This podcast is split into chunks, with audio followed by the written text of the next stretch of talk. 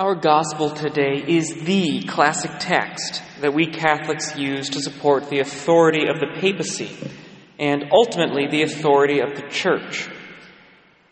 However, it was only last month that I preached on the importance of the Pope and our continued communion with him. So we're going to talk about our second reading instead.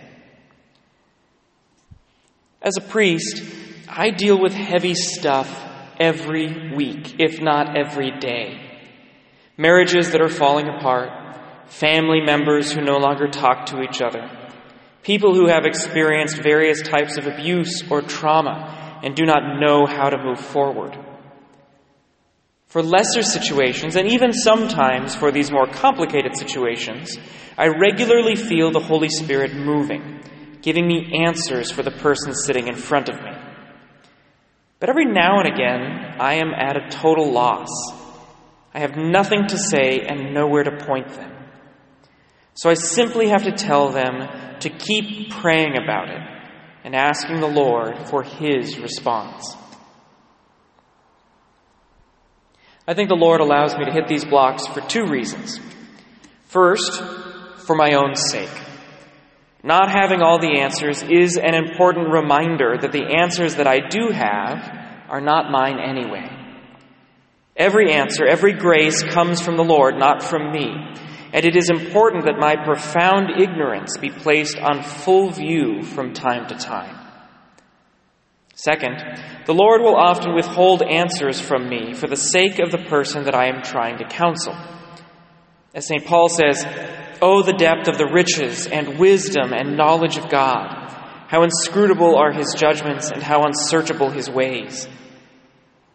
Many times, especially for incredibly difficult and complex situations, the Lord's answer is too big to come out of my mouth.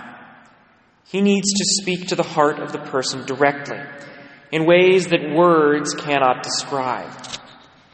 If his judgments truly are inscrutable and his ways unsearchable, then nothing except direct communication from the heart of the Lord to the heart of his son or daughter will be able to convey his will and his plan for the particularly heavy stuff in life. Of course, I would add that in every case, it is always better to hear from the Lord directly anyway.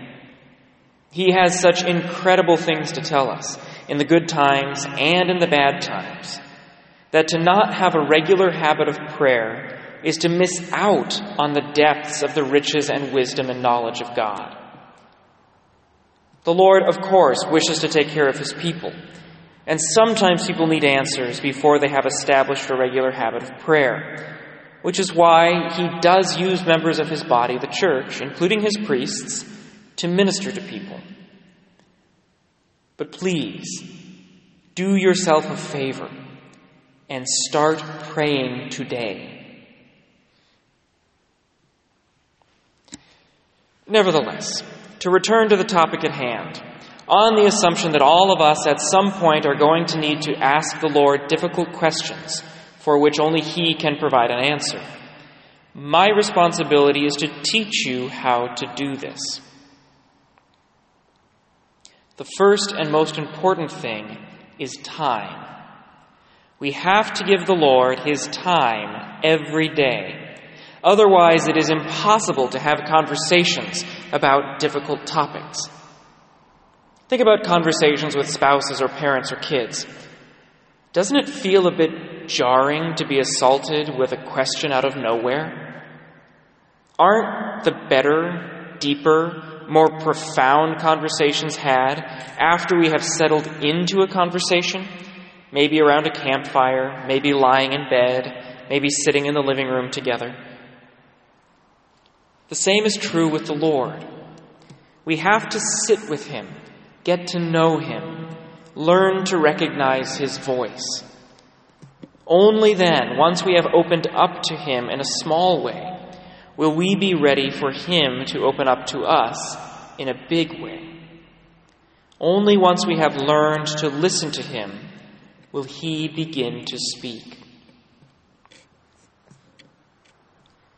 When I talk to people about this first step, of giving the Lord his time each day, I always emphasize that a daily habit is better than a weekly habit. It is better to sit and talk with Jesus for only five minutes if we do it every day than for one whole hour if we only do it once a week. This is because we have to develop the habit of bringing our hearts to Him and listening to His voice. And daily habits are much stronger and more deeply ingrained than weekly or monthly habits. Second, once we have begun to give the Lord His time, we next have to start giving Him our hearts. So many of us fall into thinking that we are only supposed to come to the Lord with the good things, like thanksgiving or praise. And so we refuse to talk about the bad things with Him. But the Lord does not want only part of us, He demands all of us. As St. Paul says, For from Him and through Him and for Him are all things. This is not a God who is going to settle for half of our heart. Whatever is going on in our lives, good or bad, we need to bring it to the Lord. This both fulfills the deepest desire of our hearts to return completely to the one who created us, and it also makes space in our hearts to receive an answer. God is not going to talk to us about something unless we talk to Him about it first. I regularly have people come into the confessional who fell away from their faith in a time of difficulty or trauma, even to the point of doubting God's goodness or His existence. When we probe this feeling, it almost always comes out that they resented God for what happened, but never expressed that resentment to God directly. I always give them the same penance. Go home and get angry at God for at least 10 minutes. Not only can the Lord handle that anger, but He wants that anger. He wants everything on our hearts, the good and the bad. Because once we have given Him that anger and resentment, He finally has our permission to speak into it. Finally, the last step is to listen. Sometimes the Lord will answer right away. Sometimes He will not. But He is always working, and He will give us an answer when we are ready. Remember, His judgments are inscrutable and His ways unsearchable, so we are often not ready for what He has to say the first time we ask the question. Nevertheless, He will answer us. Sometimes the answer comes in a recommendation for concrete action, like an approach we had not thought of before, or the courage to do what we have been avoiding. Sometimes the answer comes in the form of a different perspective, where the situation does not change, but we do, often profoundly. And sometimes the answer is that He has other plans, which we may not observe or understand that require us just to wait. I'll admit, this last one is the most frustrating. But the Lord will also give us the grace to endure that waiting. The Lord always has an answer, and He always has a plan.